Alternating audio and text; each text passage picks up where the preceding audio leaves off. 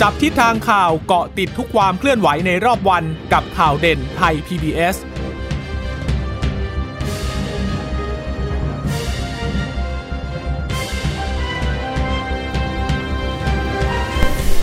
สวัสดีค่ะ สวัสดีค่ะ ตอนรับคุณผู้ฟังสู่ข่าวเด่นไทย PBS นะคะ เราพบกันเป็นประจำทุกวันจันทร์ถึงศุกร์บ่ายๆแบบนี้ค่ะ อัปเดตข้อมูลข่าวสารที่เกิดขึ้นในรอบวันนะคะ กับดิฉันจีราชาตาเอี่ยมรัศมีและคุณพึ่งนภาคล่องพยาบาลค่ะ ค่ะ สวัสดีคุณผู้ฟังทุกท่านนะคะ ที่รับฟังเราผ่านทางสถานีวิทยุที่เชื่อมโยงสัญญาณจากไทย PBS ทุกท่านนะคะ วันนี้หลายท่านคงจะได้เห็นยอดผู้ติดเชื้อโควิด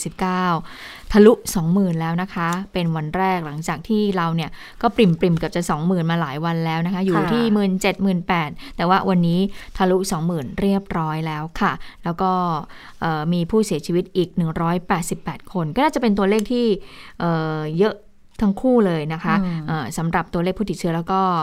เอ่อผู้ที่เสียชีวิตจากโควิด -19 นะคะค่ะแต่ว่าถ้าไปดูเรื่องของตัวเลขผู้ที่ออกจากโรงพยาบาลเอ่อ ปรากฏว่าวันนี้นะคะเอ่อหายเพิ่ม 17,975 คนค่ะ ซึ่งเมื่อวานเนี้ยก็บอกว่าตัวเลขคนหายกลับบ้านกับคนป่วยใกล้กันใช่ไหมคะที่คุณค่ะเชยตาบอก แต่ว่า วันนี้เนี่ยก็เอ่อไม่ใกล้เท่าไหร่นักนะคะ เรายังขาดทุนอยู่นะคะ เพราะว่าเอ่อคนที่หายเพิ่มเนี่ยยังน้อยกว่าผู้ที่ป่วยใหม่ค่ะ ค่ะ แล้วก็ขาดทุนสะสมด้วยนะคะอืมเพราะว่าก็ยังมีคนที่รอเตียงอยู่อยู่อีกเยอะ แล้วมีบางรายงานก็เหมือนก็พูดเหมือนกันว่าจริง ๆ แล้วเนี่ยที่บอกว่าหายป่วยออกมาแล้วเนี่ย ส่วนหนึ่งก็เป็นการเร่งให้ออกจากโรงพยาบาลด้วย คือบางคนอาจจะได้เตียงอาจจะอยู่ไม่ได้ไม่ได้ 14 วัน แต่พออาการดีอาอาการถือว่าอยู่ในขั้นที่ปลอดภัยแล้วเนี่ย ก็ต้องต้องรีบให้ออกจากโรงพยาบาลเพื่อที่จะเปิดรับคนใหม่ เข้ามาดูแลแทนนะคะ เพราะว่าตอนนี้ก็ ค่อนข้างที่จะขาดแคลน แล้วก็หลาย ๆ คนก็อยากที่จะได้รับการรักษาพยาบาลบ้างนะคะ ดังนั้นก็เลยกลายเป็นอีกหนึ่งประเด็นที่มีการพูดถึงเหมือนกัน แต่ว่าคือจริง ๆ ถ้าโดยหลักการแล้วเนี่ย ถ้าเป็นต่างประเทศที่เขาเออเคยสาหัสมาก่อนเนี่ยนะคะ ก็มีในลักษณะนี้เหมือนกัน แล้วก็เอออย่างที่เราเห็นว่าส่วนใหญ่เขาจะเป็นนโยบายในการรักษาที่บ้านเป็นหลักด้วยนะคะ ตอนนี้มันแต่ว่าตอนนี้เนี่ยของเราค่อนข้างหนักตรงที่ว่า เจ้าหน้าที่ที่จะคอยส่งยาหรือว่าดูแลคนที่รักษาตัวที่บ้านเองตอนนี้ก็เหมือนจะจะไม่ไหวแล้วเหมือนกัน จะไม่พอแล้วเหมือนกัน เพราะว่าค่ะจำนวนคนที่ home isolation ก็เพิ่มมากขึ้นอืมเรื่อยๆนะคะ แล้วก็มีแนวโน้มว่าหลังจากเนี้ยคงต้อง home isolation กันเยอะมากขึ้นด้วยนะคะ ดังนั้นก็ต้องเออดูแลอาการติดตามอาการของถ้าเกิดรู้จักใครที่ อาจจะเป็นผู้ติดเชื้อก็อาจจะต้องช่วยเหลือกันเพิ่มมากขึ้นอีกนะถึงแม้หลายคนจะมองว่าเอ๊ะมันก็เป็นหน้าที่ของรัฐที่จะต้องให้การดูแลคนที่เจ็บป่วยหรือเปล่า แต่ว่าบางทีก็ต้องยอมรับว่ามันไม่ไหว นะก็อาจจะต้องถ้าถ้าช่วยกันได้ มีแรงที่จะช่วยกัน ก็อาจจะเป็นอีกอีกหนึ่งแง่มุมที่พอจะช่วยเหลือกันได้ ค่ะ ถึงแม้สปสชนะคะ ทางเลขาสปสชจะออกมาบอกแล้วว่าตอนนี้เนี่ยเอ่อมีคู่สายเยอะขึ้น คนที่ค่ะโทรไป 1330เนี่ยก็จะได้รับการติดต่อแล้วนะคะ เดี๋ยวดิฉันจะรอดูเพราะว่า ญาติของดิฉันเองเนี่ยติดโควิด -19 ได้แจ้งทางสปสช 1330ไปแล้วตั้งแต่เมื่อวานนี้แล้วก็ค่ะเข้าสู่ระบบเรียบร้อยแล้วนะคะ แต่ว่าจนถึงตอนนี้เนี่ยรออยู่รอถุงยานี่แหละอืมถุงยาถุงอืมถุงยาที่บอกว่าเอ่อถุงที่ให้รักษาตัวที่บ้าน ใช่เขาเป็น home ชุด isolation อะไรนะ ชุดรอดตายเหรออ่าที่จะบอกจะมียาฟ้าทลายโจรหรือว่าอ่ายยาฟาวิพิราเวียนะคะ แต่ว่าเห็นเขาบอกว่าจากการประเมินแล้วเนี่ยดูแล้วน่าจะเป็นกลุ่มสีเหลืองแล้วค่ะ เพราะว่าอ๋อเอ่อเอ่อ คุณมณีนาฏอ่อนพนา คุณมณีนาฏอ่อนพนาเนี่ยเขาก็เป็นจิตอาสาค่ะคุณผู้ฟังคะก็เอ่อทำงานเป็นนักข่าวด้วยเป็นผู้สื่อข่าวด้วยใช่ไหมคะแต่ว่าขณะเดียวกันเนี่ยคุณมณีนาฏเขาก็เป็นจิตอาสาในการที่จะรับเรื่องเออในส่วนนี้นะคะ ก็คุณมณีนาฏเขาก็มีการประเมินเบื้องต้น อาการเบื้องต้นเขาก็บอกว่าอย่างญาติของดิฉันเนี่ยดูแล้วเนี่ยเข้ากลุ่มสีเหลืองละก็คือเป็นผู้ที่มีโรคประจำตัว และมีอาการหอบ เหนื่อยละอืมเพราะฉะนั้นหายใจเหนื่อยแล้ว เพราะฉะนั้นเนี่ยเป็นกลุ่มสีเหลืองจะต้องได้รับเอ่อยาฟาวิพิราเวียแล้วนะคะ ก็เลยค่ะมีการแบบว่าเข้าสู่ระบบ ก็คือทำตามขั้นตอนทุกอย่างเลยนะคะ ก็คือแจ้งให้ แต่ปรากฏว่าหลังบ้านก็ปรากฏว่าคุณมณีนาก็บอกเหมือนกันว่าโหคนเยอะมากเลยค่ะ ที่เขาทำโฮมไอโซเลชันตรงส่วนนี้ค่ะ ก็บอกว่าต้องรอหน่อยตอนนี้ถ้ามียาฟ้าทลายโจรได้เนี่ยก็รีบทานไปก่อนเลยหลังจากที่เรารู้ว่าเราผลตรวจออกมาเนี่ยเป็นผลบวกแล้วนะคะค่ะซึ่งเมื่อวันก่อนก็ได้ยินเหมือนกันบอกว่าทางสปชเนี่ย พยายามจะจัดทำระบบตรงนี้ให้ดีขึ้น เพราะว่าหลังจากนี้เนี่ยเราจะได้เห็นคนที่ป่วย แล้วก็เข้าโฮมไอโซเลชันนั้นเยอะขึ้นนะคะ แต่ว่าเมื่อเข้าระบบแล้วเนี่ยค่ะ ระบบการจัดการของของของสปสช ที่จะไปจับมือ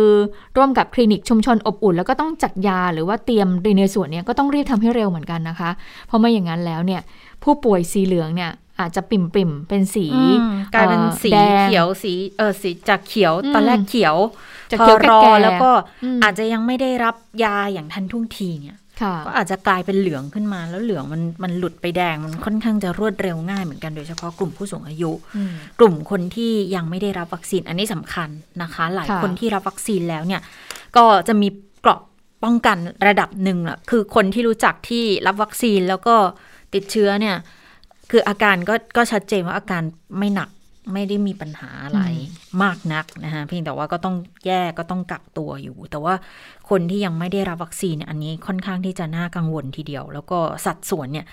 ก็ยังเยอะอยู่นะ กับคนที่ยังไม่ได้รับวัคซีนนะคะค่ะมาดูผู้ติดเชื้อวันนี้ 2,200 นะคะ รายใหม่2013 คนอยู่ในเรือนจำอีก 183 ยืนยันสะสมทั้งหมดตอนนี้ 672,385 ค่ะ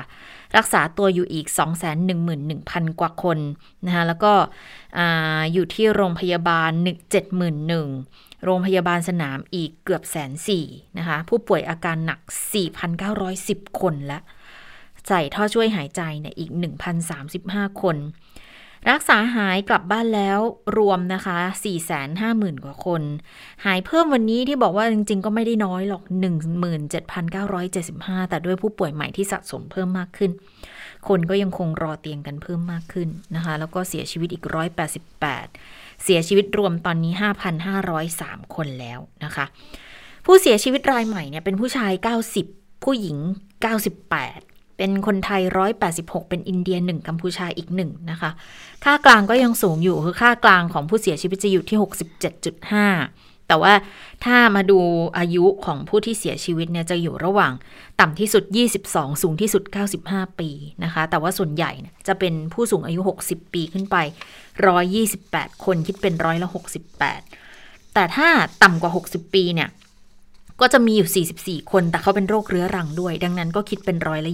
23 แต่ที่ไม่มีโรคเรื้อรัง 15 คนนะคะค่ะคิดเป็น 8%ไม่ได้น้อยเลยนะ มีตั้งคันอีกหนึ่งคนนะคะ น่าเสียใจจริงๆนะคะแล้วก็ค่ากลาง ตั้งแต่ทราบผลจนเสียชีวิต 7 วัน แต่นานที่สุดเนี่ยจะอยู่ที่ร้อยกับอีกหนึ่งวันนอกจากนี้ยังมีเสียชีวิตที่บ้าน หรือว่าเสียชีวิตระหว่างการนำส่งอีกสี่คนด้วยกันนะคะ ก็จะเป็นที่กรุงเทพซะหนึ่งปัตตานีหนึ่งยะลาหนึ่งนะคะ อันนี้ก็เป็นเรื่องที่น่าเสียใจเหมือนกันนะคะ ที่เกิดขึ้นในครั้งนี้ค่ะ ค่ะ ไปดูยอดการฉีดวัคซีนกันหน่อยนะคะ ประเทศไทยตอนนี้ก็คือ 18 ล้าน5แสนโดสนะคะ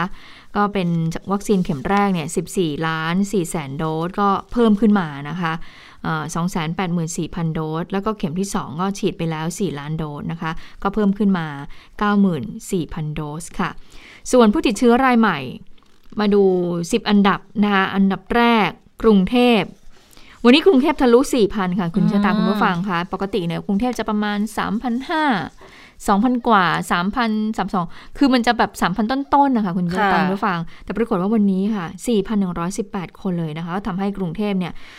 ยอดสะสมอยู่ที่ 165,000 กว่าคน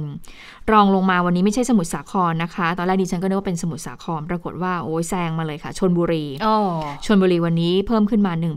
1,678 คนนะคะ แล้วก็อันดับ 3 ถึงจะมาเป็นสมุทรสาคร แล้วก็สมุทรปราการ นะคะ อืม ก็เป็นตัวเลขที่โอ้ต่างจังหวัดก็ปริมณฑลเราเนี่ยไม่น้อยเลยนะโอ้หนักขึ้นทุกทีแล้วถ้าไปดูนะคะต่างจังหวัดอ่าไปดูต่างจังหวัดนี่เนี่ยเมื่อเมื่อกี้เนี่ยเป็นสักครู่เนี่ยเป็นเอ่อปริมณฑลใช่ไหมคะสมุทรสาคร สมุทรปราการนนทบุรีนี่ก็เยอะ แต่ถ้าไปดูเอ่ออีสาน อุบลราชธานีเนี่ยก็เพิ่มขึ้น 396 คน อุดรธานีก็เยอะค่ะ 388 คนนะคะ ก็ ส่วนใหญ่เนี่ยทางภาคอีสานก็เป็นการเพิ่มขึ้นจากการที่คนในพื้นที่กรุงเทพแหละ กลับไปรักษาตัวยังภูมิลำเนาของตัวเองก็เลยทำให้เป็นผู้ติดเชื้อนำเข้าที่สูงอยู่ค่ะ ค่ะ ก็ถือว่าเป็นสถานการณ์ที่ดูแล้วยังไม่พบ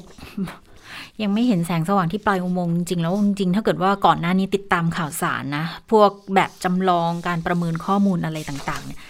สิงหาคมนี่แหละค่ะ จะเป็นเดือนที่ยหอนัดกใช่ไหมพีคที่สุดละ แล้วก็เอ่อประมาณกลางเดือน ถ้าดูถ้าเป็นไปตามนั้นจริง ๆ นะ อาจจะได้เห็นตัวเลขสามหมื่นก็ได้เอ๊ะนะคุณคะชะตาวันนี้เขามีบอกมาว่า ATK ในยวันนี้เท่าไหร่ ATK วันนี้เหรอไม่หาประมณอยู่เนี่ยนี่นี่มีค่ะอ๋อประมาณ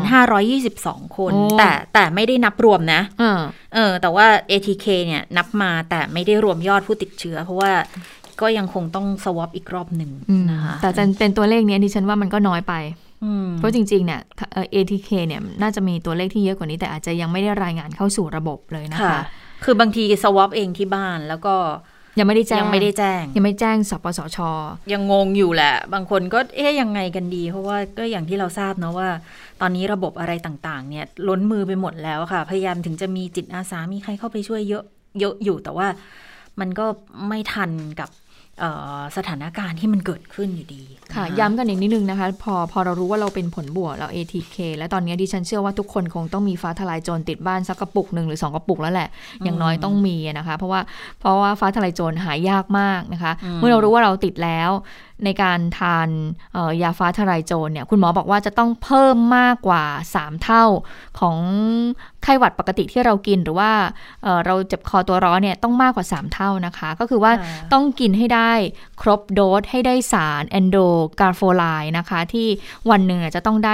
180 กรัม นี่ย้ำเลยนะคะเอ่อปกติแล้วเนี่ยเท่าที่ฉันดูสังเกตเนี่ยฟ้าทลายโจร1เม็ดเนี่ยเขาจะมี andrographolide เนี่ย10 กรัม เพราะฉะนั้นแล้วเนี่ยเอ่อ วันหนึ่งเนี่ยวันหนึ่งมื้อหนึ่งเนี่ยมื้อหนึ่งก็ต้องกิน 6 เม็ด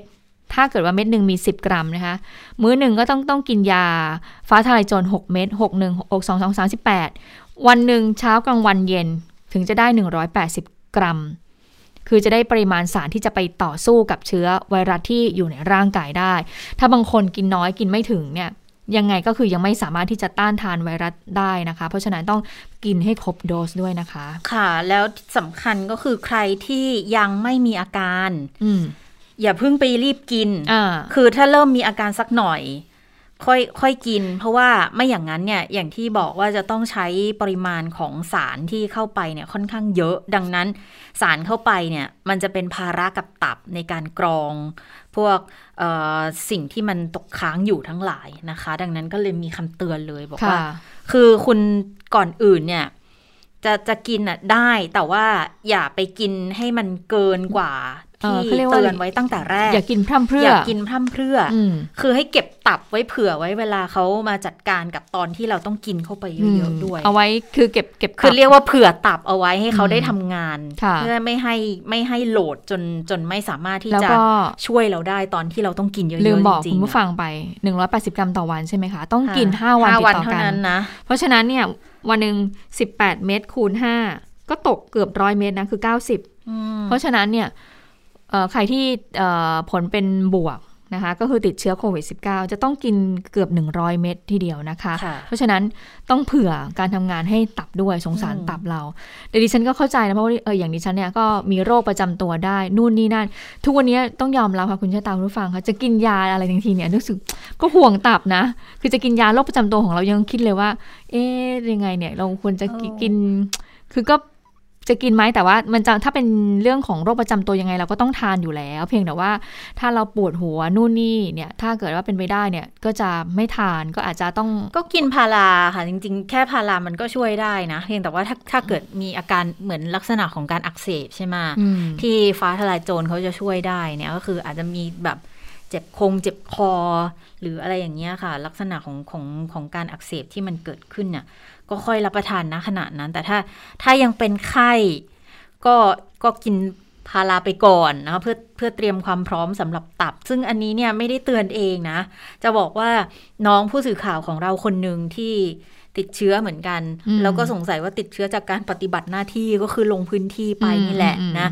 เขาก็เตือนเหมือนกันบอกว่า เนี่ยนอนโรงพยาบาลเขาก็ให้กินฟ้าทลายโจรก่อนเหมือนกันนะ แล้วก็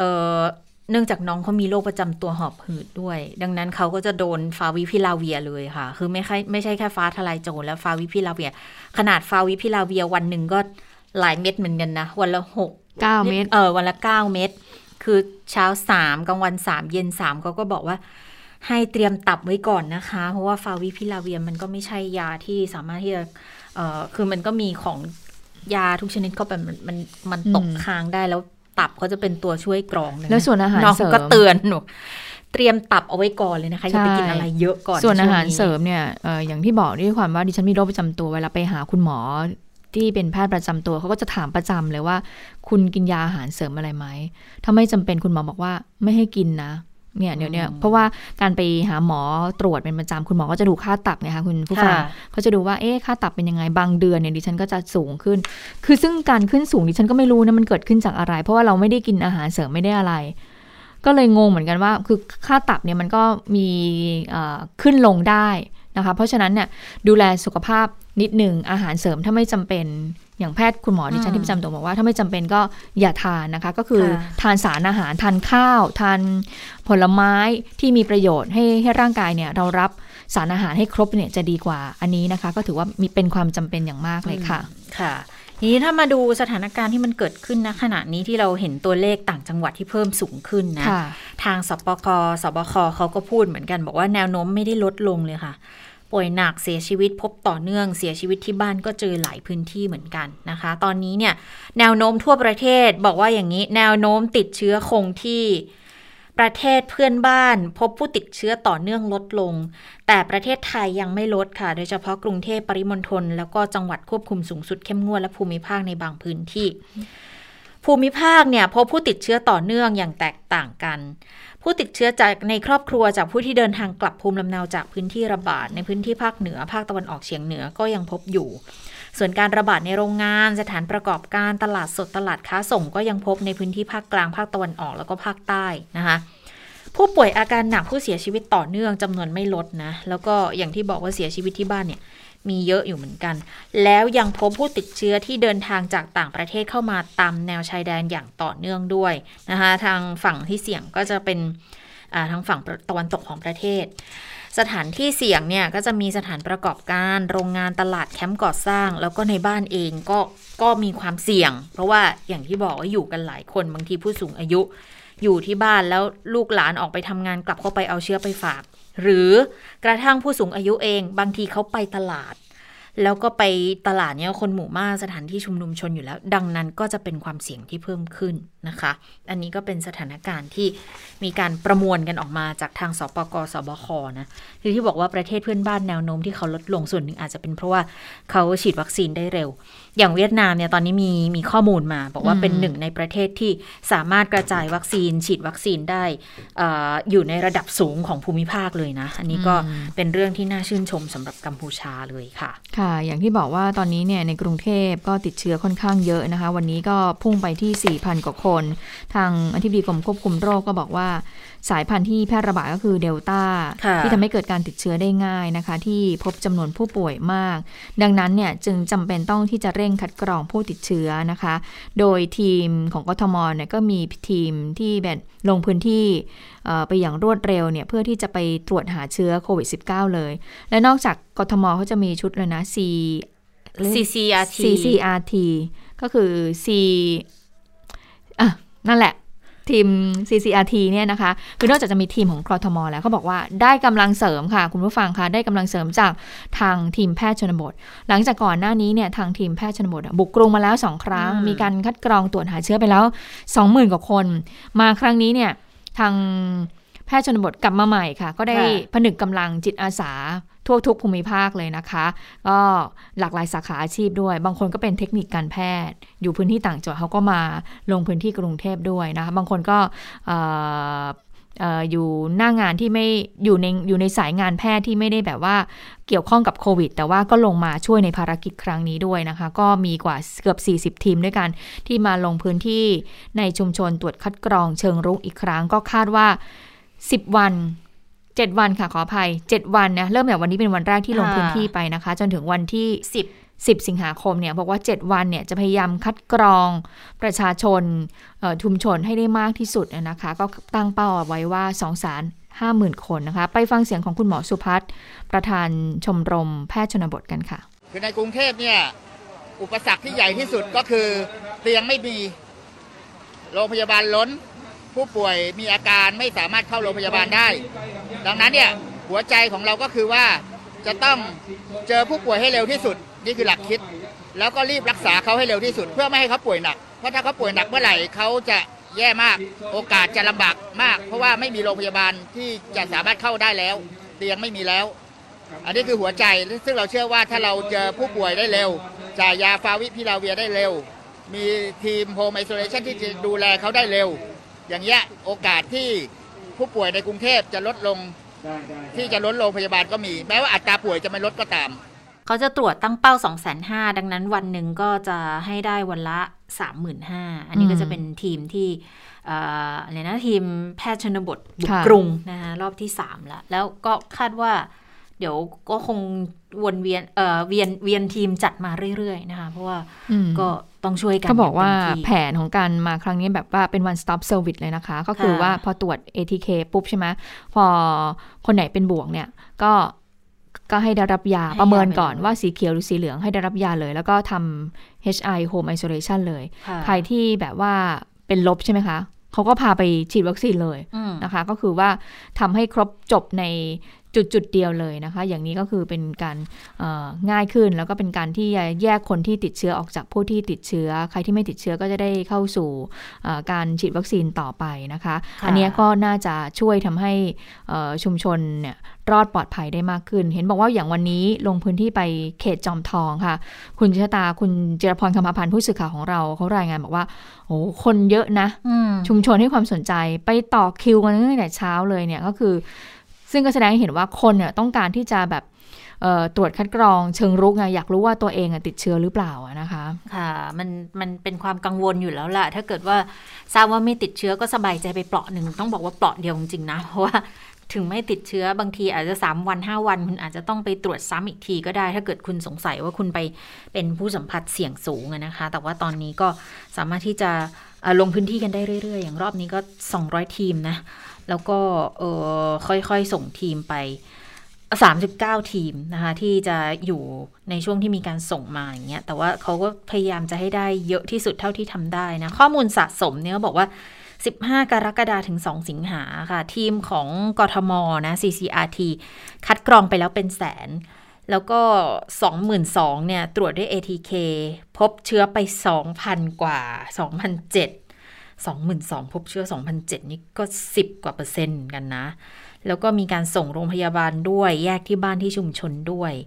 แล้วก็วัคซีนก็ให้บริการไปแล้ว 76,000 ไปกับทีม CCRT เนี่ยนะคะ อันนี้ก็ถือว่าเป็นอีกหนึ่งวิธีการปรับตัวที่ถือว่า ต้องให้กำลังใจเลยนะ เพราะว่าเจ้าหน้าที่ทุกคนทำงานหนักกันมากนะขณะนี้นะคะ ค่ะ ส่วนที่สมุทรสาครค่ะ อย่างที่บอกว่าพบผู้ติดเชื้อเนี่ยวันละพันกว่าคนนะคะอืมแต่ว่าวันนี้เนี่ยไม่ได้ติดเออรองจากกทมนะคะ วันนี้ชลบุรีแซงหน้าไป ซึ่งก็ทำให้ตอนนี้เนี่ยทางสมุทรสาครก็ต้องเร่ง เพื่อที่จะรักษาผู้ที่ติดเชื้อให้ได้มากที่สุด ปรากฏว่าคนที่ติดเชื้อส่วนใหญ่ ที่จังหวัดสมุทรสาครก็ยังคงเป็นแรงงานที่ทำงานอยู่ในอืมโรงงานแหละค่ะเนื่องจากว่าค่ะสมุทรสาครเขามีโรงงานเป็นหมื่นแห่งเลยใช่ไหมคะค่ะแล้วก็ส่วนใหญ่ก็พบเนี่ยเอ่อผู้ติดเชื้อเนี่ยก็คือ 10%ของจำนวนแรงงานที่ในโรงงานนั่นแหละนะคะ ก็ทำให้วันนี้ก็ได้เห็นความร่วมมือของทางภาคเอกชนค่ะที่มีการจัดตั้งโรงพยาบาลสนามในชุมชนเลยนะคะ ซึ่งวันนี้เนี่ยผู้ว่าก็ลงพื้นที่ไปดูด้วยนะคะ ไปฟังเสียงผู้ว่าในประเด็นนี้กันค่ะ ในขณะที่เราเรารอวัคซีนเนี่ยณขณะนี้ผมคิดว่า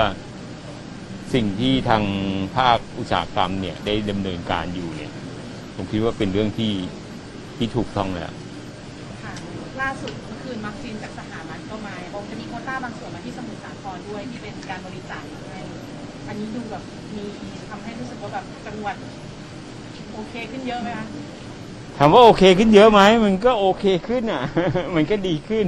แต่เยอะไหมแหมมันก็ยังไม่เยอะเท่าไหร่หรือยังห่วงไหมคะว่าเดี๋ยวจะมีการผันแปรไปอีกว่าจะมาไม่ถึงอย่าไปอย่าอย่าไปพยายามมองอย่างนั้นเลยเรามองโลกในแง่ดีไว้แล้วกันนะฮะทุกสิ่งทุกอย่างผมก็เชื่อว่ามันมันก็ทุกคนเนี่ยก็เจตนาดีด้วยกันทุกฝ่ายเพียงแต่ว่าวิธีการเนี่ยอาจจะมีบางสิ่งบางอย่างขาดตกบกพร่องไปบ้างก็ ตีติงกันวิพากษ์วิจารณ์กันอะไรก็ก็ว่ากันไป แต่ทั้งหมดนั้นก็จุดมุ่งหมายเดียวกันนะก็คืออยากให้มีคุณภาพชีวิตที่ดีขึ้น แล้วก็สามารถสู้กับสถานการณ์โควิดได้ก็ผมผมถ้าถามผมนะ ผมว่าดีดีกว่าที่คิดไว้เยอะเลย แล้วก็เราได้เตียงเพิ่มขึ้นมาเนี่ย ผมว่า อืมหลายหมื่นอะ ไม่ไม่ตัวเลขคือพูดง่ายๆว่า เจ้าหน้าที่คีย์ไม่ทันอะ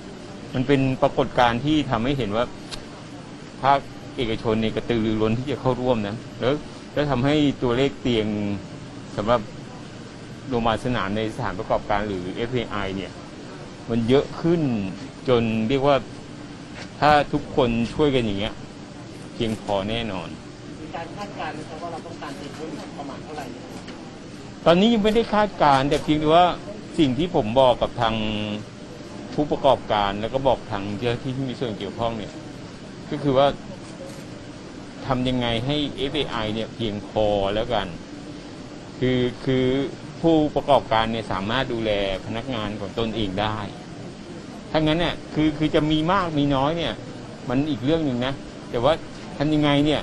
ให้มีแล้วเพียงพอ มีแล้วมีมาตรการในการดูแลพนักงานไม่ใช่ปล่อยไปตามมีตามเกิดอ่า ก็เป็นอีกหนึ่งหนทางในการที่จะวางแผนเพื่อที่จะช่วยเหลือกันในพื้นที่ของสมุทรสาครนะคะผู้ว่าก็พยายามกันอย่างอืมเต็มที่ แต่ทีนี้ถ้ามาดูในพื้นที่กรุงเทพมหานครเองเนี่ยตอนนี้เอ่อการเปิดฮอสพิทอล ตอนนี้ก็ยังเร่งเปิดกันอยู่นะ แล้วก็ตอนนี้เนี่ยโรงพยาบาลเอกชนส่วนใหญ่เขาจะไปไปทำเป็นฮอสพิทอลกันเพิ่มมากขึ้นนะคะ เนื่องจากว่าผู้ติดโควิดรายใหม่เนี่ยยอดก็ไป 20,000 คนแล้วเนี่ยนะคะ ก็มีรายงานบอกว่ามีหลายเครือโรงพยาบาลเอกชนใหญ่ ๆ เหมือนกัน ก็ไปไปไปทาบทามโรงแรมดัง ๆ เพื่อให้ทยอยเปิดเตียง ตอนนี้เนี่ยเปิดไปแล้วหมื่นห้าเตียงยังไม่พอรองรับคนไข้เลยอืมประกันเองเนี่ยเขาก็บอกโหหาเตียงยากมาก ตอนนี้เนี่ยเขาไม่การันตีแล้วนะคะ ว่าติดปุ๊บจะมีเตียงโควิดได้ทันที คือบริษัทประกันเนี่ยเขาก็จะมีอยู่หลายบริษัทเหมือนกันนะ ที่เขาออกมา list เลยว่าเขามีคู่สัญญากับกับ hospitel ตรงไหนตรงไหนบ้าง ถ้าเกิดคุณติดคุณแจ้งเขาเนี่ย เขาจะช่วยหาเตียงให้ได้แต่กลายเป็นว่าตอนนี้เนี่ย ไม่สามารถรับประกันหรือว่าการันตีได้แล้วนะว่า คุณจะได้เตียงถ้าเกิดว่าคุณติดโควิดนะคะ ดังนั้นวิธีที่จะทำได้ ก็คือไปหาโรงแรมเพิ่มเติมเพื่อที่จะเปิดเป็นฮอสพิทอลต่างๆด้วยนะคะ ด้วยด้วยตัวเลขที่มันค่อนข้างเยอะเนี่ย แล้วตอนนี้เนี่ยเขาอาจจะต้อง ปรับเพิ่มจำนวนเตียงรองรับผู้ป่วยสีเหลืองด้วยนะฮอสพิทอลนะ แต่ต้องรองรับผู้ป่วยสีเหลืองด้วย เพราะว่าเขาตีว่าสัดส่วนจะอยู่ที่ร้อยละยี่สิบเลย จากเดิมที่ฮอสพิทอลเขาจะดูกลุ่มผู้ป่วยสีเขียวแล้วตอนนี้เนี่ยเขาเริ่มปรับเปลี่ยนตามแนวทางของสาธารณาสุขแล้วค่ะ นั่นก็คือการจะเป็นสีเหลืองเนี่ยคือจะเขาจะเพิ่มถังออกซิเจนเข้าไปตามห้องด้วยนะคะอันนี้ก็จะเป็นอีกหนึ่งแนวทางที่จะช่วยได้นะคะ แล้วก็มีชื่อของคุณหมอบุญอืมหมอบุญวนาสินอืมนะคะประธานกรรมการธนบุรีเฮลท์แคร์กรุ๊ปจำกัดมหาชนก็เป็นอีกหนึ่งเครือโรงพยาบาลที่เขาไปจับแผนเอ่อจับมือกับโรงแรมต่าง ๆ เปิด hospitel ก็บอกว่าเดี๋ยวจะเปิดเพิ่มอีก 3 แห่งเนี่ยอืมจะได้แบบว่ารวมๆเนี่ยตอนนี้เฉพาะเครือธนบุรีนะ มี hospitel แล้วสองสองพันห้องโอโรงแรมหรูทั้งนั้นเลย แล้วเดี๋ยวจะเปิดเพิ่มอีกนะคะ แล้วก็ยังไปทำอีกหลายจุดอยู่เหมือนกัน แต่พูดถึงหมอบุญวันนี้เรื่องร้อนแรงนะ ไม่พูดไม่ได้นะค่ะไฟเซอร์ตกลงแล้วเนี่ยเราจะได้วัคซีนไหมอืมจากเอ่อที่ทางคุณหมอบุญออกมาบอกว่าได้ไปดีลกับเอ่อทางต่างชาติแล้วว่าจะได้รับวัคซีนหรือเปล่านะคะเอ่อ ล่าสุดวันนี้ก็มีข่าวออกมาค่ะ หลังจากที่เงียบหายไปนานนะคะ เชื่อว่าหลาย ๆ ท่านคงจะรออยู่นะคะ นอกจาก A วัคซีน mRNA ที่ทางองค์การเภสัชเนี่ยได้สั่งซื้อไป แล้วก็พอหลังจากที่องค์การเภสัชสั่งซื้อไปแล้วใช่ไหมคะ ก็มาจัดสรรให้กับทางโรงพยาบาลเอกชนที่เขาแสดงความประสงค์ แล้วมีการจ่ายเงินให้กับทางองค์การเภสัชไปแล้วนะคะ แต่ทีนี้ไอ้ส่วนล็อตนี้มันแยกกันที่คุณหมอบุญออกมาบอกว่า เอ๊ะ มีการจัดหาวัคซีน mRNA ได้นะนะคะล่าสุดเป็นยังไงนะคะคุณหมอบุญวนาสินประธานกรรมการบริษัทธนบุรีเฮลท์แคร์กรุ๊ปเนี่ยก็มีการเปิดเผยกับสื่อออนไลน์แห่งหนึ่งก็บอกว่า ในเรื่องของการจัดหาวัคซีน mRNA เนี่ยตอนนี้ทางรัฐบาลเปลี่ยนนโยบายให้รองนายกรัฐมนตรี และรัฐมนตรีว่าการกระทรวงพลังงาน ก็คือคุณสุพัฒนพงษ์พันมีเชาในฐานะที่เป็นกรรมการศูนย์สบคหรือว่ากรรมการสบคนี่แหละ เป็นผู้นำเข้าวัคซีนทั้งหมดเมื่อวานนี้ โดยไม่ต้องผ่านกระทรวงสาธารณสุขทำให้เอกชนนำเข้าไม่ได้ อีกทั้งวัคซีน mRNA มีการขายหมดตั้งแต่เมื่อเดือนมีนาคมที่ผ่านมาแล้ว แต่การที่เอกชนเนี่ยนำเข้าได้ เพราะว่าไปหาโบรกเกอร์จากต่างชาติด้วยการวางเงินมาจำล่วงหน้าค่ะ โดยไม่มีการคืนเงิน หากมีการส่งวัคซีนมาแล้วรับไม่ได้นะคะ ส่วนราคาตอนนี้เนี่ยคุณหมอก็บอกว่า พุ่งขึ้นเป็น 2 เท่าเลยค่ะ จาก 17 เหรียญนะคะ เป็น 34 เหรียญดอลลาร์ต่อสหรัฐค่ะ แต่ทางบริษัทก็ยังคิดว่าคุ้มค่าอยู่นะ หากนำเข้าเพราะว่าวัคซีนเนี่ยถือว่ามีความสำคัญมาก ต่อให้กักตัวแต่ว่าถ้าไม่ฉีดวัคซีนเนี่ยเชื้อโรคมันก็กระจายอยู่ดีค่ะค่ะก็เลยกลายเป็นประเด็นหนึ่งที่เป็นเรื่องเป็นราวขึ้นมานะคะ เพราะว่าพอเออ ไม่สามารถที่จะดีลไฟเซอร์มาได้แล้วเนี่ย ตอนนี้มันกลับกลายเป็นเรื่องที่จะต้องไปรายงานให้กับทางเอ่อกรต ให้เข้ามาดูแลด้วยนะคะแล้วต้องไปไปไปชี้แจงกับทางกรตด้วย เนื่องจากว่าตอนที่มีข่าวบอกว่าดีลไฟเซอร์ได้แล้วเนี่ยคือราคาหุ้นเขาก็พุ่งไงก็เลยกลายเป็นว่าเอออันนี้จะเป็นเป็นเรื่องของการปั่นหุ้นเกี่ยวข้องด้วยอย่างนั้นด้วยหรือไม่นะคะ ก็คงจะต้องอเข้าไปชี้แจงกัน เพียงแต่ว่าสิ่งที่เกิดขึ้นณขณะนี้เนี่ยหมอบุญก็บอกว่าโอ้จริง ๆ ก็วางเงินมัดจำไปแล้ว แล้วโดนยึดมัดจำไปแล้วเป็นหลายร้อยล้านอยู่เหมือนกันนะคะ แล้วก็ ดิวไปพยายามดิวมาแล้วสามรอบจนไม่ไหวแล้วค่ามัดจำไม่เป็นไรนะคะ แล้วก็ตอนนี้เนี่ยก็คือเหมือนว่าจริงๆอะดิวมาได้แต่เอาเข้ามาไม่ได้ แล้วจะเป็นยังไงยังตอนนี้ก็ยังไม่ชัดเจนอยู่เหมือนกันนะคือจริงๆถ้าเมื่อวานเนี้ยถ้าจำได้นะคือออกมามาให้ข้อมูลเมื่อวานหรือวันก่อน ให้ข้อมูลเหมือนประมาณว่าคนที่จะดิวมา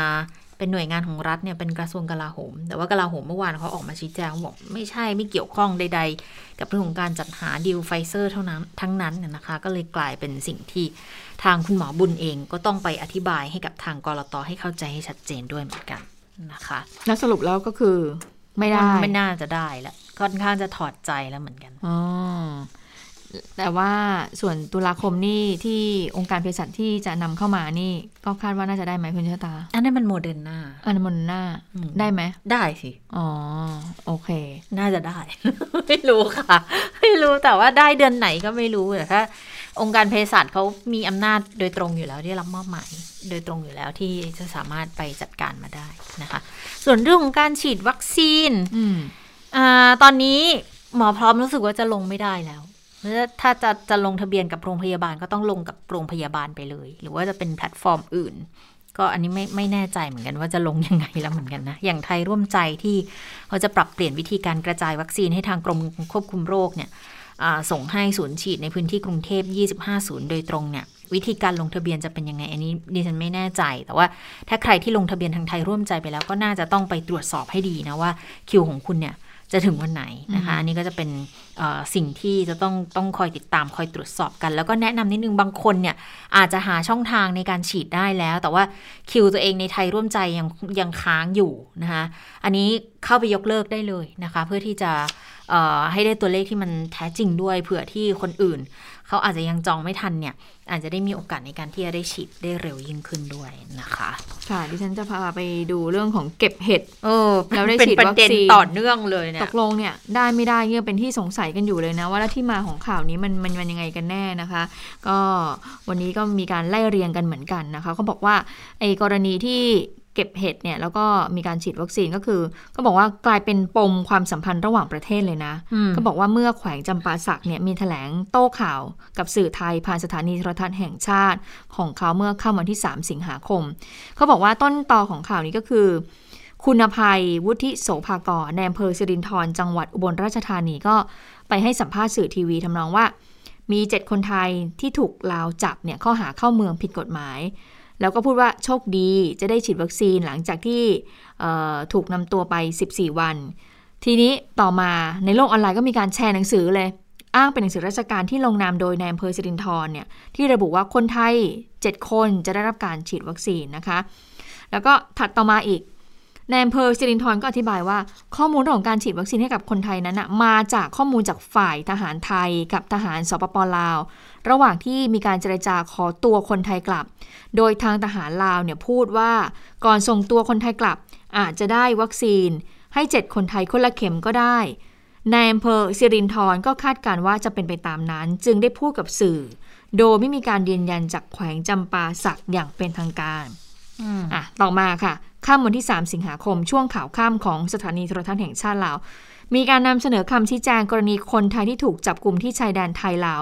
โดยอ้างถ้อยคำของคณะกรรมการเฉพาะกิจควบคุมป้องกันโควิด -19 แขวงจำปาสักได้แจ้งให้ทราบว่าคนไทยทั้ง 7 คนเนี่ยที่ถูกนำตัวเนี่ยไปกักตัวอยู่ศูนย์ควบคุมโควิด -19 หลัก 21 เมืองประทุมพร แขวงจำปาสักปัจจุบันนี้เจ้าหน้าที่ของลาวเนี่ยกำลังเจรจากับไทยอยู่ เพื่อที่จะส่งคนไทยเนี่ยกลับคืนประเทศแบบถูกต้องตามกฎหมาย และส่วนที่สัญญาระหว่าง 2 ประเทศนี้นะคะ ส่วนกรณีที่สื่อของไทยเนี่ยออกข่าวว่าพลเมืองของไทยเนี่ยได้รับการฉีดวัคซีนป้องกันโควิด -19 ที่สปปลาวนั้น สถานีโทรทัศน์แห่งชาติลาวก็บอกว่า ข่าวนี้บ่มีมูลความจริงแต่ประการใดค่ะ แล้วก็บ่มีการสักวัคซีนให้พวกเขาทั้ง 7 คน ที่หลงเข้ามาอยู่ในสปปลาวนั้น ฉะนั้นขอแจ้งให้ทราบตามนี้ด้วยอืมอืมแล้วส่วนข้อเท็จจริงยังไงล่ะเนี่ยสำนักข่าวสารประเทศลาวก็มีการรายงานเรื่องของคนไทยถูกทหารลาวจับกลุ่มนะคะ อย่างเป็นทำการมีการอ้างอิงนะคะ บอกว่าวันที่ 1 สิงหาคมเนี่ยมีกำลังทหารกองคอ 522 เนี่ยกักตัวคนไทย 7 คน คนไทย 7 คนนี้ก็ประกอบด้วยชาย 2 คนหญิง 5 คน ทั้งหมดสัญชาติไทย อาชีพชาวนา อยู่บ้านเอ่อ สุกเกษมอำเภอสิรินธรจังหวัดอุบลนะคะ ก็ทำให้ทางเจ้าหน้าที่ทหารเนี่ยก็มีการรายงานว่าเช้าวันที่ 1 ได้ลาดตระเวนตามแนวชายแดนไทย พบคนไทยทั้ง 7 คนนี้มาเก็บเห็ดข้ามแดนทางช่องทางธรรมชาตินะคะซึ่งจุดนี้เนี่ยเขาบอกว่าเป็นเส้นทางลักลอบข้ามแดนของแรงงานที่ผิดกฎหมายก็เลยทำให้ทหารลาวเนี่ยเข้าจับกลุ่มไป จากนั้นทหารลาวก็นำตัวคนไทยไปสอบสวนที่กองคอ 522 ค่ะ ที่บ้านวังเต่าเมืองพลทอง จากนั้นก็เลยนำตัวพวกเขาทั้งหมดไปมอบตัวให้กับตำรวจตรวจคนเข้าเมืองนะคะ เจ้าหน้าที่ลาวก็เลยทำการเก็บตัวอย่างหาเชื้อโควิด -19 แล้วก็ส่งคนไทย 7 คนเนี่ยไปศูนย์กักกันหลัก 21เมืองประทุมพรแขวงจำปาสัก เพื่อจำกัดบริเวณ 14 วัน ก่อนที่จะนำส่งตัวมาที่ด่านตอมวังเต่าเพื่อผลักดันกลับประเทศไทย ซึ่งในเนื้อหาตอนหลังก็บอกว่าไม่ได้มีการฉีดวัคซีนนะ ก็ไม่มีอืมก็จริงๆเมื่อวานผู้ว่าเขาก็ยืนยันมาแล้วว่าไม่มี แต่ว่าช่วงค่ำมาหน่อยเนี่ย ในโลกออนไลน์เขาไปเอาหนังสือเหมือนกับว่าอ่านายอำเภอส่งรายงานสถานการณ์มาให้ แล้วมันจะมีตอนท้ายอยู่นิดนึงค่ะ เหมือนกับบอกว่า ก็แล้วคือถ้าดูแลเสร็จแล้วจะฉีดวัคซีนให้แล้วส่งกลับอืมก็เลยกลายเป็นว่าเอาฉีดเขาลาวเขาจะฉีดให้ แต่คือหน้าข้อเท็จจริงนะขนาดนั้นคือยังไม่มีการฉีดแต่อย่างใด ตอนนี้ก็เลย อะลาวก็จัดให้ชัดเจนไปก็แล้วกันว่าไม่ได้มีฉีดให้นะอืมแต่ข้อเท็จจริงก็ก็คือว่าเข้าไปอาจจะไปเก็บเห็ดแล้วก็เข้าไปแบบผิดกฎหมายอะค่ะ คือเป็นพรมแดนที่เป็นข้ามแดเป็นนเขาเออเป็นเหมือนมันเป็นพรมแดนที่ไม่ได้มีการปักปันกันอย่างชัดเจน แบบว่าเป็นพื้นที่ที่ก็ส่วนใหญ่ก็ข้ามไปข้ามมากันอยู่แล้วนะคะ เพียงแต่ว่าอาจจะเลยเข้าไปลึกหน่อยก็เลยโดนควบคุมตัวไปนะคะ อะวันนี้มาตรา 33 เงินเยียวยาล็อตแรกเข้าแล้วนะคะ แล้วก็อีก 29 จังหวัดเมื่อวานคอรมอไฟเขียวให้ละ 1 เดือน แล้วคิวที่จะได้รับความช่วยเหลือต่อไปนั่นก็คือกลุ่มแท็กซี่สำหรับของประกันสังคมล็อตแรกที่ได้คือมาตรา 33 อยู่นะคะ แต่ถ้าเป็นมาตรา 39 40 รู้สึกจะต้องเป็นวันที่ 20 กว่ามั้งที่ กว่าจะได้รับนะคะ ก็ต้องต้องต้องตรวจสอบต้องรอกันอยู่นิดนึงนะคะ ว่าจะได้เมื่อไหร่อะไรยังไง เพียงแต่ว่าออตอนนี้เนี่ยมีบางกลุ่มที่เขาเดือดร้อนกันหนัก ๆ อย่างกลุ่มรถแท็กซี่ กลุ่มรถจักรยานยนต์สาธารณะที่อายุเกิน 65 ปีเนี่ย อันนี้เขาบอกว่าไม่สามารถสมัครเป็นผู้ประกันตนมาตรา 40 ได้นะคะ ดังนั้นเขาจะไม่ได้รับความช่วยเหลือตามมาตรการลดผลกระทบ แล้วก็การให้ความช่วยเหลือแก่กลุ่มแรงงานที่ และผู้ประกอบอาชีพที่อยู่ในพื้นที่ประกาศสถานการณ์ควบคุมสูงสุด และเข้มงวดตามมติคอรมอนะ อันนี้เดี๋ยวต้องส่งให้ที่ประชุมคอรมอเนี่ยเขาพิจารณากันต่อไปนะคะ เพราะว่าตอนนี้ยังมีอีกหลายกลุ่มเหมือนกันที่ยังตกหล่นตกค้าง ยังไม่ได้รับความช่วยเหลือแต่อย่างใดนะคะ ซึ่งก็มีเสียงสะท้อนจากผู้ประกอบการแท็กซี่ จากตัวแทนคนขับแท็กซี่เหมือนกัน เพราะว่าจะมีอยู่บางพื้นที่ค่ะที่แท็กซี่ก็ไม่มีเงิน จะไปออกรถมาวิ่งหารายได้ แล้วก็คนก็ไม่มีขึ้นด้วย บางพื้นที่เขาเอาไปจอดทิ้งไว้กันเป็นสิบสิบร้อยร้อยคันเลย ถือว่าได้รับผลกระทบกันเยอะมากนะ ไปฟังเสียงสะท้อนจากพวกเขาค่ะ ไม่ได้เก็บเฉพาะจุดนี้จุดเดียวนะเก็บหลายจุดมากนะครับ ตามอซอกซอยอะไรที่เรามีที่เก็บเราเก็บหมดทุกจุดนะครับ ผลกระทบของโควิดนี่แรงมาก ตั้งแต่กุมภาปีที่แล้ว จนจะครบสองปีแล้วครับ ขอให้ภาครัฐลงมาช่วยด้วยนะครับ การเมืองเราไม่ยุ่งมุ่งปากท้องผู้ขับขี่รถแท็กซี่นะครับแล้วก็ขอให้ไฟแนนซ์ผู้บริหารโตโยต้าลีสซิ่งราชธานีนะครับ ลงมาดูด้วยนะครับ ว่าแท็กซี่มันไปไม่รอดแล้วนะครับ ขออย่าคิดเบี้ยปรับเลยนะครับ แล้วก็ปรับลงมาให้คิดเท่ากับดอกเบี้ยรถบ้านนะครับ ต้องขอความเห็นใจจากผู้บริหารโตโยต้าลีสซิ่งด้วยนะครับ เพราะว่าผู้ประกอบการไปไม่รอดแล้ว เพราะว่าสมาชิกได้มาทิ้งรถให้กับทางสากลบวรแท็กซี่ และสากลราชพฤกษ์แท็กซี่นะครับ ซึ่งคนขับแท็กซี่ได้ไปทำไร่ทำนาตามบ้านนอก ที่ขับอยู่ก็ขับไปหาเงินเลี้ยงครอบครัวไปวันวันหนึ่งปัจจุบันนี้แท็กซี่ไปไม่รอดแล้วครับ คนขับแท็กซี่กินมาม่าปลากระป๋อง กินไข่จนขันได้แล้ว นะครับ ขอความเห็นผู้ใหญ่อืมนะคะก็เป็นผลกระทบที่เกิดขึ้นจากโควิด -19 นี่แหละนะคะ ว่ามันได้ส่งผลกระทบนี่ก็เลยทำให้ในโลกออนไลน์ เชื่อว่าคุณผู้ฟังเนี่ยคงเห็นนะ ภาพที่แบบว่าจอดแท็กซี่เนี่ยมุมกล้องเนี่ยลงไปเนี่ยโหแท็กซี่เนี่ยไปจอดในพื้นที่แบบร้างเนี่ยนะคะโหเต็มเลยหลายคันเลยจำนวนมากเลยนะคะ ก็คือว่าไปต่อไม่ได้นะไม่มีผ่อนก็ไม่ได้ จะจะจะจะลงทุนเดินรถแต่ละวัน ก็ไม่รู้ว่าจะคาดเดาได้หรือเปล่าว่าวันนี้จะเจอผู้โดยสารหรือเปล่าจะมีคนมาใช้บริการหรือเปล่า เพราะว่าวันนี้ส่วนใหญ่ส่วนใหญ่เขาคนก็ work from home กันนะคะคนที่แต่เห็นก็บอกว่าถึงจะ work from home รถก็ติดอยู่ก็คือคนที่มีรถแหละก็คงเอารถออกมาใช้ แต่คนที่เขาไม่มีรถก็คงจะแบบว่า work from home อยู่ที่บ้านเขาคือก็ไม่ได้ใช้รถบริการแท็กซี่เลยนะคะ อันนี้ก็คือเป็นผลกระทบส่วนหนึ่ง และด้วยผลกระทบจากโควิด -19 ค่ะ จะเห็นได้ว่าตอนนี้ค่ะ คุณผู้ฟังคุณชะตาเห็นไหมว่าที่ธนาคารที่ไม่ได้สาขาอยู่ใน ห้างสับสินค้าเนี่ยปรากฏว่าสาขาที่เขาออกมาตั้งอยู่นอกห้างเนี่ยปรากฏว่าโหคนก็รอกันเต็มเหมือนกันนะ ก็เลยมีคนตั้งข้อสังเกตว่าที่รอกันเต็ม เพราะว่ายังไงเขามีการจัดระบบดีหรือเปล่าก็คือว่าคือให้รอข้างนอก คือไม่อยากให้ไปแออัดข้างในหรือเปล่า หรืออะไรอย่างนี้เป็นต้น ทีนี้ผู้สื่อข่าวของเราก็เลยไปไปสังเกตการแล้วก็ไปสอบถามมาว่าเอ๊ะตกลงแล้วเนี่ยที่บางสาขาเนี่ยที่เห็นคนรออยู่ที่ธนาคารเนี่ยที่อยู่หน้าธนาคารเนี่ยเป็นเพราะอะไรนะคะ ซึ่งบางคนก็บอกว่า ที่มาตรงนี้เพราะว่าในห้างปิด เพราะฉะนั้นถ้าจะทำธุรกรรมอะไรต่างๆเนี่ยก็ทำผ่านแอปพลิเคชันมือถือไม่ได้ก็ทำไม่เป็นด้วยนะคะ อันนี้ก็เป็นเสียงสะท้อนหนึ่งไปฟังกันค่ะ ที่มาสาขานี้ประจำทุกวันนะคะ ตั้งแต่มีว่าจะเยียวยาให้ก็ให้ประชาชนมาทำเหมือนกับพร้อมเพย์ผูกบัญชีเนี่ย ซึ่งประชาชนเนี่ยก็ทำในตู้ไม่เป็น ซึ่งเรามาทำงานเนี่ยมาเข้าธนาคารทุกวันเนี่ยก็ทำให้เราช้าลง มารอทิ้งสองสามชั่วโมง เรามานั่งรอเนี่ยก็แออัดนะคะจริงๆแล้วเนี่ยในห้างอะควรจะเปิดปกติเพื่อกระจายงานกันจะดีกว่านะคะในการที่แบงก์เองก็พยายามไปสนับสนุนให้คนใช้ผ่านแอปพลิเคชันอะไรอย่างเงี้ยการทำธุรกรรมทุกอย่างมันตอบโจทย์ในแอปเนี่ยมันโอเคไหมไม่โอเคค่ะบางคนนี่ไม่รู้เรื่องเลย อย่างแถวบ้านพี่อะไม่รู้เรื่องเลย มันก็ลำบากอะ คือทุกคนต้องมาที่แบงก์อย่างเดียว อืม มันมันมันไปที่แบงก์มันไม่ใช่แค่ว่าจะเบิกถอนแล้วไปที่แบงก์อย่างเดียวแล้วบางทีบางกรณีเนี่ย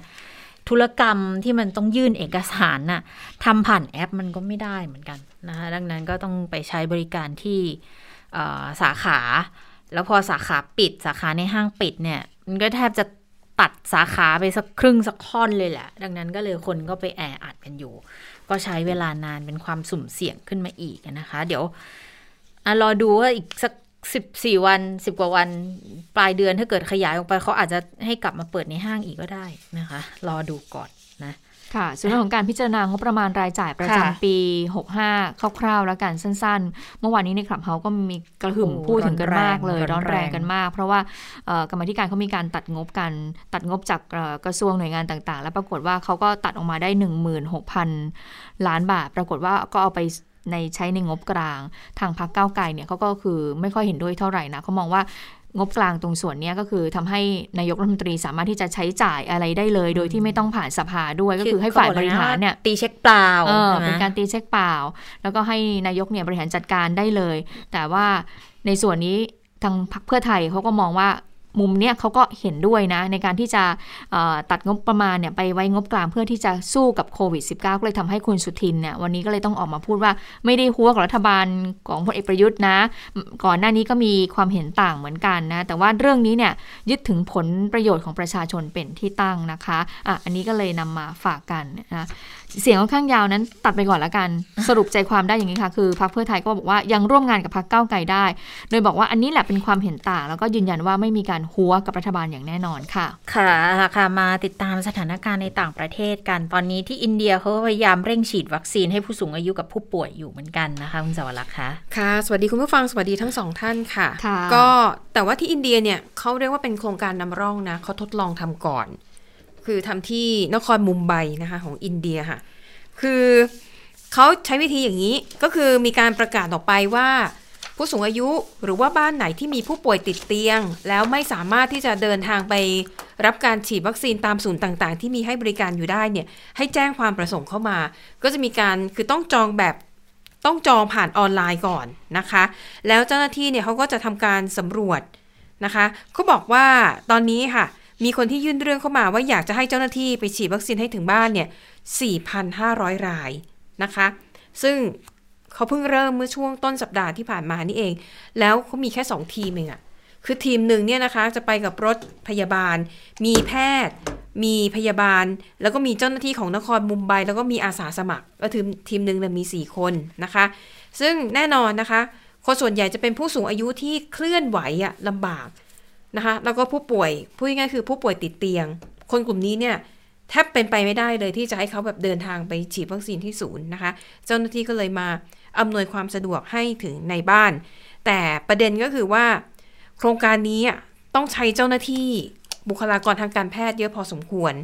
ไหนจะรถอีก วันหนึ่งเนี่ยก็ถ้าทำได้เต็มที่ก็ประมาณ 20 คนนะคะ มันก็ยัง ยังไม่ไม่พอนะคะ แต่เขาบอกว่าโครงการนำร่องลองทำดูก่อน แล้วถ้าได้ผลตอบรับที่ดีเนี่ยก็อาจจะมีการขยายทีมเพิ่มขึ้นนะคะ อันนี้ก็เป็นหนึ่งในความพยายามของอินเดียนะ อินเดียตอนนี้เนี่ยเขาฉีดวัคซีนไปแล้วนะคะ ทั้งหมดมากกว่า 472 ล้านโดส มากเป็นอันดับสองของโลกรองจากประเทศจีน แต่เนื่องจากอินเดียประชากรเขามากกว่า 1,300 ล้านคนดังนั้นเมื่อเทียบกับสัดส่วนประชาชนที่ได้รับวัคซีน ครบจำนวนนะคะ คือครบ 2 เข็ม มีแค่ 7.6%เท่านั้น โอ้เรียกว่าหนทางอีกยาวไกลมาก ๆ เลยนะคะ อินเดียในการจะฉีดวัคซีนให้ประชาชนได้แบบครบถ้วนนะคะ ส่วนที่สหรัฐอเมริกาค่ะ ที่นครนิวยอร์กนี่ก็เป็นอีกเมืองหนึ่งนะคะ ที่ค่อนข้าง active เรื่องของการกระตุ้นให้คนเนี่ยเข้ารับการฉีดวัคซีนให้ได้มากที่สุดค่ะ ล่าสุด นายกเทศมนตรีของนครนิวยอร์กนะคะ ประกาศว่า จากประกาศว่าในอนาคตนะคะ 13 กันยายนนี้เป็นต้นไป พนักงานที่ทำงานในร้านอาหาร ศูนย์ออกกำลังกายหรือพวกฟิตเนส หรือว่าสถานบันเทิงต่างๆนะคะจะต้องฉีดวัคซีนโควิด -19 ส่วนลูกค้าก็ต้องฉีดด้วยเช่นกัน ลูกค้าจะต้องแสดงหลักฐานการฉีดวัคซีนนะคะ ถ้าไม่มีหลักฐานก็เข้าไปใช้บริการไม่ได้ ก็ซื้อได้แค่แบบ ซื้ออาหารก็ซื้อกลับบ้านเท่านั้นนะคะ ก็ ถือได้ว่านิวยอร์กเนี่ยเป็นเมืองใหญ่แห่งแรกของสหรัฐอเมริกา ที่ประกาศใช้นโยบายแบบนี้ ซึ่งก่อนหน้านี้นโยบายแบบนี้หลายประเทศในยุโรปเนี่ยเขาประกาศใช้ไปแล้วนะคะอะนิวยอร์กก็เดินตามรอยบ้าง แน่นอนค่ะเขามองว่านโยบายนี้เนี่ยจะก็จะกระตุ้นให้คนเนี่ยเข้ารับการฉีดวัคซีนมากขึ้น โดยเฉพาะอย่างยิ่งกลุ่มวัยรุ่นที่อยากจะเข้าไป สนุกสนานในสถานบันเทิงต่างๆนะคะ ถ้าอยากเข้าก็ต้องฉีดวัคซีน แล้วก็มาตรการนี้นะคะ ถือว่ามีความจำเป็นอย่างยิ่งในช่วงเวลาที่ไวรัสสายพันธุ์เดลต้านั้นระบาด เพราะว่าพบว่ามันสามารถแพร่แพร่ระบาดนั้นได้เร็วกว่าเดิมนะคะ เฉพาะในนิวยอร์กค่ะ ประชาชนที่นั่นเนี่ยได้รับวัคซีนอย่างน้อย 1 เข็ม 60%แล้วเขาพบว่ากลุ่มคนที่ มีอัตราการฉีดวัคซีนต่ำเนี่ยก็คือชุมชนของผู้ที่มีรายได้น้อยแล้วก็คนผิวสีนะคะ ก็เลยอยากจะกระตุ้นให้ประชาชนนั้นออกมาฉีดวัคซีนกันเยอะๆนะคะ ส่วนล่าสุดค่ะมีรายงานข่าวนะคะว่าอเมริกานั้นอาจจะอนุมัติการใช้วัคซีนไฟเซอร์อย่างเป็นทางการ คุณผู้ฟังหลายท่านอาจจะงงโอ้ใช้กันมาจะเป็นปีแล้วทำไมถึงจะอนุมัติ ตอนนี้ก็เขาใช้ฉุกเฉินไง ใช่ ที่ใช้กันอยู่ตอนนี้เป็นการอนุมัติแบบ emergency use นะคะ คือใช้แบบฉุกเฉิน แต่ว่าการที่สำนักงานอาหารและยาของสหรัฐ ถ้าหากเขาอนุมัติอย่างเป็นทางการเนี่ย มันจะช่วยอะไรได้บ้างหนึ่งก็คือช่วยรับประกันได้ว่ามีประสิทธิภาพแล้วก็มีความปลอดภัย อาจจะทำให้คนมีความเชื่อมั่นในวัคซีนของไฟเซอร์มากขึ้น เบื้องต้นเขามีการกำหนด เส้นตายอย่างไม่เป็นทางการนะ ก็คือวันที่ 6 กันยายนที่จะถึงนี้ มันตรงกับวันแรงงานของอเมริกา คือวันแรงงานทั่วโลกหนึ่งเมษายน แต่อเมริกาไม่เหมือนทั่วโลก วันแรงงานของอเมริกาจะเป็นวันจันทร์แรกของเดือนกันยายน ปีนี้มันตรงกับวันที่ 6 นะคะเขาเนี่ยคาดว่าน่าจะมีการประกาศรับรองวัคซีนไฟเซอร์อย่างเป็นทางการเนี่ยในวันนั้น แต่ไม่แน่พอถึงเวลาอาจจะมีการคลาดเคลื่อนอยู่บ้างนะคะอ่าก็แน่นอนนั่นแหละเขาบอกถ้าถ้าได้รับการรับรองอย่างเป็นทางการเนี่ยมันจะช่วยเพิ่มความเชื่อมั่น ให้กับคนที่ยังลังเลหรือไม่แน่ใจเนี่ยก็สามารถมั่นใจมากขึ้นแหละมาฉีดวัคซีนกันดีกว่านะคะ ส่วนปัญหาที่องค์การอนามัยโลกเผชิญมาโดยตลอดนะคะจริง ๆ ไม่ต้องรอให้เกิดการระบาดตั้งแต่ก่อนที่จะมีโควิดเนี่ยองค์การอนามัยโลกเนี่ยมีปัญหาเรื่องของการขาดแคลนงบประมาณอยู่แล้ว ทีนี้พอมาเจอโควิด -19 ผสมเข้าไปกับสายพันธุ์เดลต้าสถานการณ์ก็ยิ่งวิกฤตมากขึ้นนะคะ ล่าสุดค่ะสำนักข่าวรอยเตอร์เนี่ยเขาได้เผยแพร่รายงาน แต่รายงานขององค์การอนามัยโลกชุดนี้ยังไม่ได้ถแถลงอย่างเป็นทางการนะคะ แต่ว่าสำนักข่าวรอยเตอร์เนี่ยไปเห็นร่าง ที่เป็นร่างอยู่ก็เลย เอาข้อมูลบางส่วนออกมานำเสนอก่อนค่ะเขาบอกว่า ตอนนี้องค์การอนามัยโลกนะคะ ต้องการเงินฉุกเฉินเร่งด่วนเนี่ยประมาณ 345,000 ล้านบาท เงินจำนวนนี้หลักๆนะคะ เขาจะเอาไปซื้อชุดตรวจหาเชื้อโควิด -19 หน้ากากอนามัยแล้วก็ออกซิเจนมอบให้กับประเทศยากจน แล้วก็เงินส่วนหนึ่งเนี่ยเขาจะนำไปซื้อวัคซีน 760 ล้านโดส คือสั่งซื้อตอนนี้ได้ของอีกทีปีหน้านะคะ แต่เขาบอกว่าจริง ๆ แล้วเนี่ย ประเทศสมาชิกขององค์การอนามัยโลกนะคะ ที่ยื่นเรื่องขอความช่วยเหลือเข้ามาเนี่ยเขาบอกงบการงบประมาณที่ได้รับการร้องขอมีรวมเบ็ดเสร็จเนี่ยหนึ่งหมื่นหกพันแปดร้อยล้านดอลลาร์สหรัฐ แต่องค์การอนามัยโลกตัดทิ้งไปประมาณหนึ่งในสาม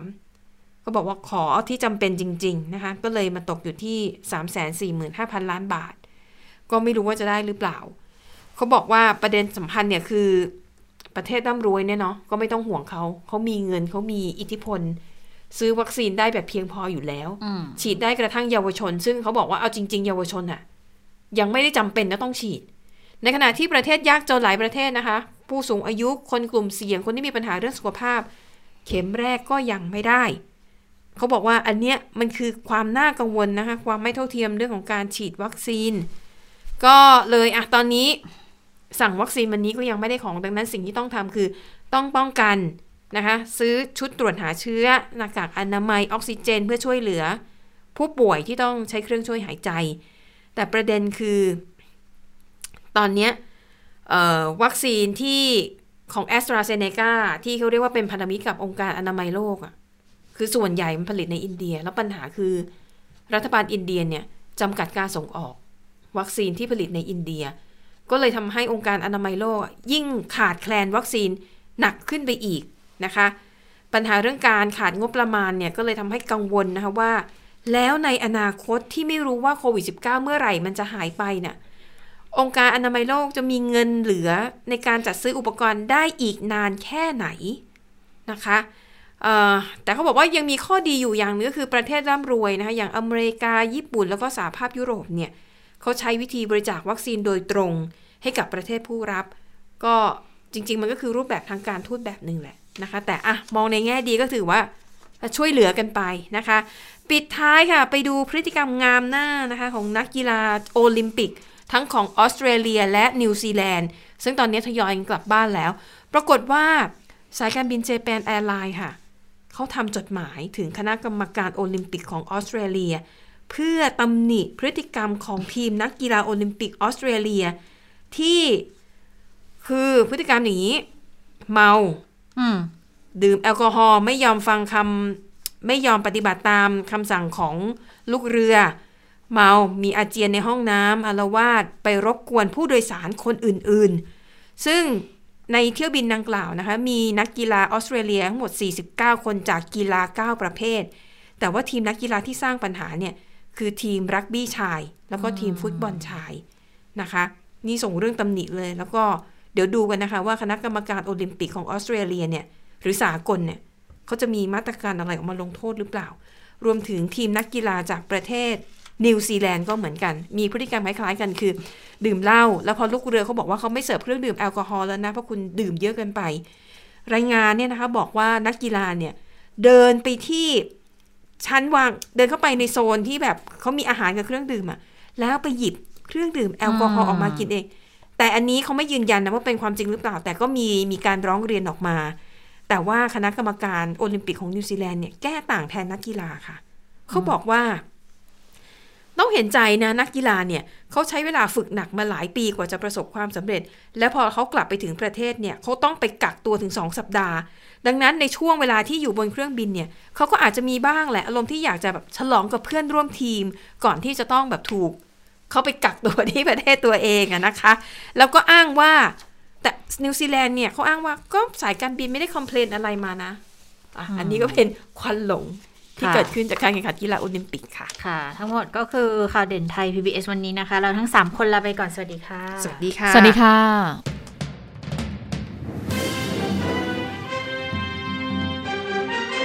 ติดตามข่าวเด่นไทย PBS ได้ทุกวันจันทร์ถึงศุกร์เวลา 15 นาฬิกาทางไทย PBS Radio และติดตามฟังข่าวได้อีกครั้งทางไทย PBS Podcast